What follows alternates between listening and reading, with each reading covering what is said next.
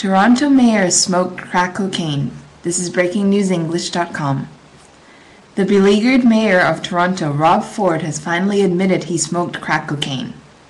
After weeks of allegations from the press and denials by Mr. Ford, Toronto's leader confessed in an emotional press conference yesterday. Fighting back the tears, Ford apologized to all citizens of Toronto, whom he felt he had let down.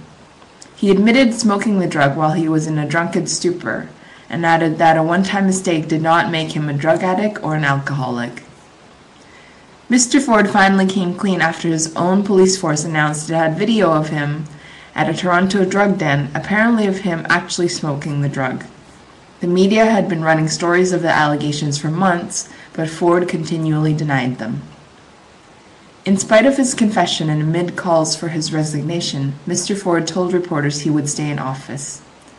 Furthermore, he vowed to fight for a second term in office at the next election. He announced, I was elected to do a job, and that's exactly what I'm going to continue doing. He added, I know I have to regain your trust and confidence.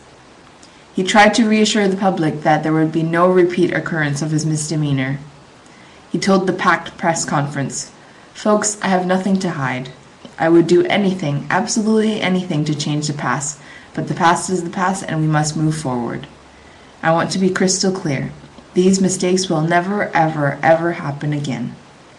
This is Noreen Lamb reporting from Spain.